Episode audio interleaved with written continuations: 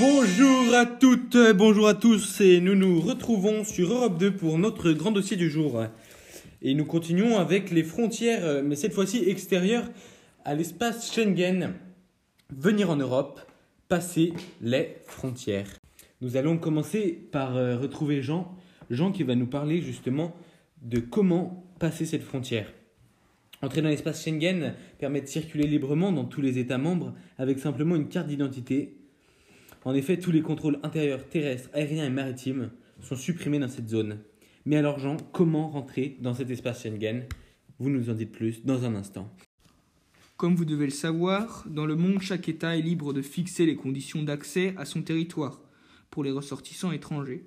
Mais la Convention de Schengen a fixé des règles communes à tous ses membres.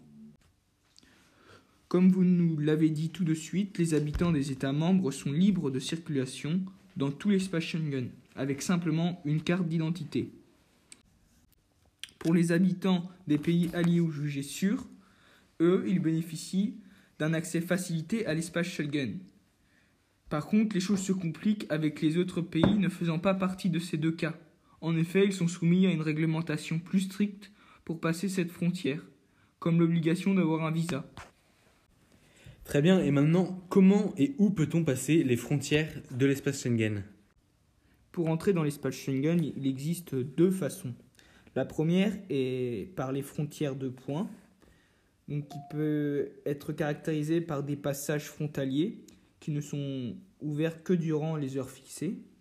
Les aéroports en font également partie. Par exemple, l'aéroport Charles de Gaulle en France est le deuxième aéroport européen et la première porte d'entrée de l'espace Schengen, avec chaque année près de 70 millions de passagers qui y passent. Dans ces aéroports, des centres de contrôle sont mis en place pour euh, les habitants de l'UE et de l'espace Schengen afin de passer plus rapidement la frontière, comme par exemple la reconnaissance faciale dans les SAS, ce qui permet de traverser la frontière deux fois plus vite.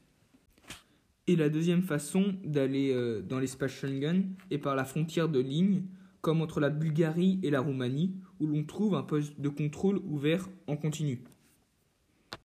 Merci beaucoup Jean pour toutes ces précisions. C'était donc euh, Jean Préau qui nous expliquait en quoi les frontières extérieures de Schengen étaient sélectives. Et tout de suite, nous continuons notre grand reportage sur les frontières extérieures de Schengen. Nous retrouvons ce sociologue, il a 36 ans, il habite à Quimper, il a une femme, deux enfants, un chien, c'est évidemment Paul Conneau. Et Paul, pouvez-vous nous dire quelles sont les routes migratoires empruntées et comment ont-elles évolué? L'espace Schengen est confronté à, comme vous le savez tous, un phénomène migratoire important. Ces immigrés, qui arrivent principalement d'Afrique du Nord et du Moyen-Orient, empruntent souvent les mêmes routes pour arriver en Europe. En effet, nombre d'entre eux venaient par l'Italie, comme les Ivoiriens ou des Libyens, mais aussi via la Grèce, où les migrants du Moyen-Orient, comme des Irakiens ou des Syriens, passaient par la Turquie. Venaient et passaient car aujourd'hui la situation est différente. Effectivement, les deux grandes routes citées précédemment ont vu leur arrivée chuter suite aux accords entre Rome et Tripoli pour le pays transalpin par exemple. Maintenant, une autre voie de passage est de plus en plus privilégiée, la route Maroc-Espagne. Pour vous donner quelques chiffres, en 2018, 62 000 personnes sont arrivées par le pays hispanique. C'est environ trois fois plus qu'en Italie et deux fois plus en Grèce. Cependant, depuis février 2019, la route de la Méditerranée orientale, c'est-à-dire la route passant par la Turquie, la Grèce, Chypre et la Bulgarie, est redevenue la principale voie pour les réfugiés vers l'Europe selon OIM, Organisation internationale pour les migrations. Bien entendu, il existe des voies d'accès secondaires pour atteindre l'Europe. D'accord, merci beaucoup Paul pour toutes ces informations. Mais est-ce que vous pouvez nous en dire plus? Quelles ont été les conséquences suite à ces afflux migratoires importants? Paul, nous vous écoutons.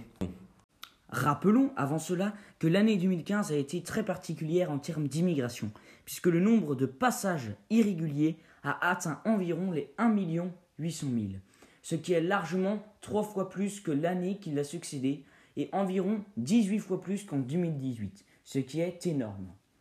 Cela est notamment dû à l'intensification du conflit en Syrie. Mais cela entraîne évidemment des conséquences qui sont des conséquences humaines désastreuses, à l'image du drame d'avril 2015 où 800 personnes parties de Libye décèdent suite à un naufrage. Mais ce n'est qu'un exemple parmi d'autres, car de multiples catastrophes ont eu lieu. Mais au-delà de ces pertes humaines, de nombreux migrants se retrouvent parfois piégés sur des îles pendant des semaines, comme dans certaines îles grecques et plus particulièrement l'île de Chio. En outre, on imagine bien les conditions déplorables dans lesquelles ils vivent. Bref, vous l'avez compris, la mer Méditerranée joue un rôle primordial pour l'Europe en matière des déplacements massifs des populations. C'est votre grand dossier sur les frontières que vous pourrez retrouver tout de suite après une courte pause de publicité. Euh, vous non plus, vous n'avez rien compris. C'est normal. Il n'a pas utilisé Micro 3000. Micro 3000 pour une qualité de son impeccable. Il est 14h15 et nous nous retrouvons sur Europe 2 pour notre grand dossier du jour, les frontières extérieures de Schengen. Tout de suite, nous retrouvons de Sicile Thomas qui va tout de suite nous parler des réponses aux défis migratoires ou aux risques terroristes. Bonjour Thomas. Bonjour Jean et bonjour à tous. Alors euh, Thomas, pour nous parler des réponses aux défis migratoires et aux risques terroristes, la première question que j'ai envie de vous poser, Comment se passe votre séjour? Oh, je sais pas si on peut appeler ça un séjour, surtout en cette période de pandémie et avec nos frontières fermées, mais c'est vrai qu'en Sicile il fait beau, il fait chaud, je vais faire beaucoup de jaloux. Non, mais cesse de plaisanterie.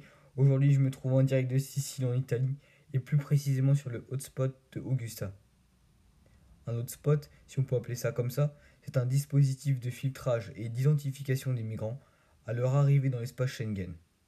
Aujourd'hui, dans cet espace, on en compte 11 installés principalement en Grèce, en Italie et en Turquie. Merci Thomas pour cette réponse. Mais maintenant, peut-on dire que la crise de 2015 a joué un rôle majeur dans la création des hotspots et dans le renforcement des contrôles pour gérer ces flux migratoires ou vous, ou vous considérez que la crise de 2015 a eu un impact moindre? Nous vous écoutons Thomas. Tout à fait, ces bateaux de migrants passent principalement par la mer Méditerranée et donc se retrouvent sur les côtes italiennes et grecques. À la fin de l'été 2015, les arrivées se multipliaient. Au total, plus d'un million de migrants étaient recensés sur l'année, dont plus de 850 000 via la Grèce. Des mesures ont donc été prises par les Européens pour soulager l'Italie et la Grèce en mettant en œuvre des quotas de répartition. Mais un débat s'est formé autour de ces quotas et de nombreux pays de l'Est ont mis des clôtures autour de leurs frontières comme c'est le cas pour la Hongrie, la Slovénie ou encore l'Autriche. D'autres ont misé pour des murs et barrières anti-migrants, comme en Espagne, en Bulgarie ou en Belgique. En mars 2016, les frontières se ferment une à une tout au long de la route des Balkans, de la Macédoine du Nord à l'Autriche.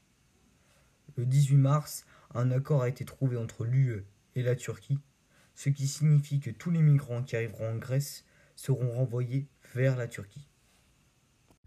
Très bien Thomas, alors aujourd'hui on entend énormément parler de Frontex, mais à quoi cela correspond? Et je vais même aller jusqu'à vous demander à quoi cela est-il utile? En effet, et notamment depuis 2017, avec ces accords de travail avec des États qui ne font pas partie de l'UE et qui ont été directement signés par Frontex. Cette agence créée en 2004 et basée à Varsovie joue un rôle essentiel dans les réponses aux défis migratoires de l'UE car elle a pour rôle principal d'assurer la sécurité des frontières extérieures de l'UE, et plus particulièrement le contrôle de l'immigration illégale et le terrorisme. Elle coordonne donc les activités des gardes frontières des États membres. Frontex possède un équipement très diversifié navires, radars, hélicoptères. Cela lui permet donc d'étendre sa collecte d'informations le plus en amont possible des routes migratoires. Merci beaucoup Thomas, vous nous avez parlé des accords de travail signés directement par Frontex et j'espère et ne doute pas que nos auditeurs comprennent désormais beaucoup mieux le fonctionnement. Mais je vais vous demander pourquoi ces accords sont-ils importants? Nous vous écoutons Thomas. Frontex s'appuie sur des coopérations bilatérales comme l'Espagne et le Sénégal, et multilatérale avec les accords signés par l'UE, ainsi que ces accords signés directement par elle-même avec 18 États tiers. Les accords de travail sont conclus entre Frontex et les autorités compétentes du pays de coopération. Cet accord permet donc de déployer son propre personnel, former les gardes frontières, comme en Libye, ou élargir son réseau de collecte de données. C'est ainsi que Frontex permet d'élargir en quelque sorte son périmètre de contrôle et de faire de ces États tiers des États relais de la surveillance des flux migratoires. C'est-à-dire que ces pays tiers sont ainsi les gardes frontières de l'UE. Les attentats terroristes remettent en cause les frontières et leur autorité. Dans ce contexte, l'utilisation de frontières intelligentes ou smart border tombe à point nommé. Cette notion de smart border renvoie à une frontière idéale, capable de laisser passer les flux et de détecter le danger ou la situation illicite sans remettre en cause la fluidité du trafic général. Ces frontières intelligentes possèdent un grand nombre d'intérêts positifs. Mais des études allemandes pensent que ce projet serait trop coûteux et inefficace. De nombreux sont été aujourd'hui, mais tous les pays ne pourraient pas en posséder dû à un coût trop élevé. Ces frontières intelligentes font donc débat et ne seraient sans doute pas la meilleure option que l'UE prendrait contre le risque terroriste. Et c'était Thomas pour notre grande émission sur les frontières extérieures de Schengen qui nous expliquait quelles ont été les réponses aux défis migratoires. Et il faut savoir que ces réponses font encore débat entre les pays membres de cet espace. Le nouveau pacte migratoire, par exemple, qui est une nouvelle approche en matière de migration proposée par la Commission européenne, est loin de faire l'unanimité.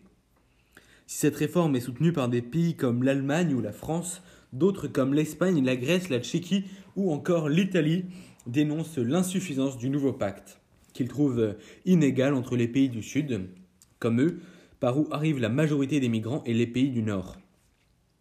Ces déséquilibres entre solidarité et responsabilité des États ont été à nouveau désignés le 25 novembre 2020 dans une lettre commune à l'Italie, l'Espagne, la Grèce et encore Malte, aux chefs de l'Union européenne, comme Ursula von der Leyen, qui est la présidente de la Commission européenne, Charles Michel, qui est le président du Conseil européen, et Angela Merkel, qui est elle la présidente du Conseil de l'Union européenne. Cette lettre s'opposait au nouveau pacte migratoire qui est le compromis final après cinq ans de négociations. Ces pays demandent une répartition équitable de ce fardeau migratoire euh. Des options comme le renvoi de ces migrants ont été imaginées bien que ce soit extrêmement difficile de connaître leurs origines et certains jugent cette euh, option impossible. Si l'Union européenne a proposé un filtrage à l'arrivée de nouveaux migrants, Virginie Guiraudon, par exemple, qui est la directrice de recherche au CERN, a affirmé que cela était impossible. Malgré cette opposition, la proposition ne peut pas être mise en échec par seulement quatre États. Ce contraste entre pays du Nord et Sud n'est pas nouveau, car ces mêmes divergences de points de vue existaient déjà avec, euh, par exemple, le règlement Dublin III, qui stipule que le pays dans lequel est formulée la demande d'asile doit être l'État chargé de la décision finale et de l'individu en question. Mais les pays d'entrée, notamment l'Italie, reprochent de ne pas aider, de ne pas être aidés, alors qu'ils ont toutes les demandes en raison de leur position géographique. Les autres pays jugent en revanche qu'ils ne qu'ils ne font pas la part des choses. Il est donc bien visible que ces réponses sont loin de faire l'unanimité et de correspondre au mieux à tous les États. Nous avons donc vu que malgré les différentes réponses aux défis migratoires ou aux risques terroristes qui ont été proposés, ces réponses font encore débat entre les membres de cet espace, car leurs intérêts sont différents d'un État à l'autre, et leurs besoins également. Et c'est déjà la fin de notre grand dossier du jour, les frontières extérieures de Schengen, venir en Europe, passer la frontière. Nous remercions évidemment nos intervenants exceptionnels, Jean Préau, Paul Conneau et Thomas Auger, qui nous ont euh, permis de bien mieux comprendre ce sujet. Vous pouvez me retrouver tous les jours de la semaine sur Europe 2 pour le grand dossier de 14h à 18h. Je vous souhaite une excellente soirée et une excellente suite de programmes sur Europe 2.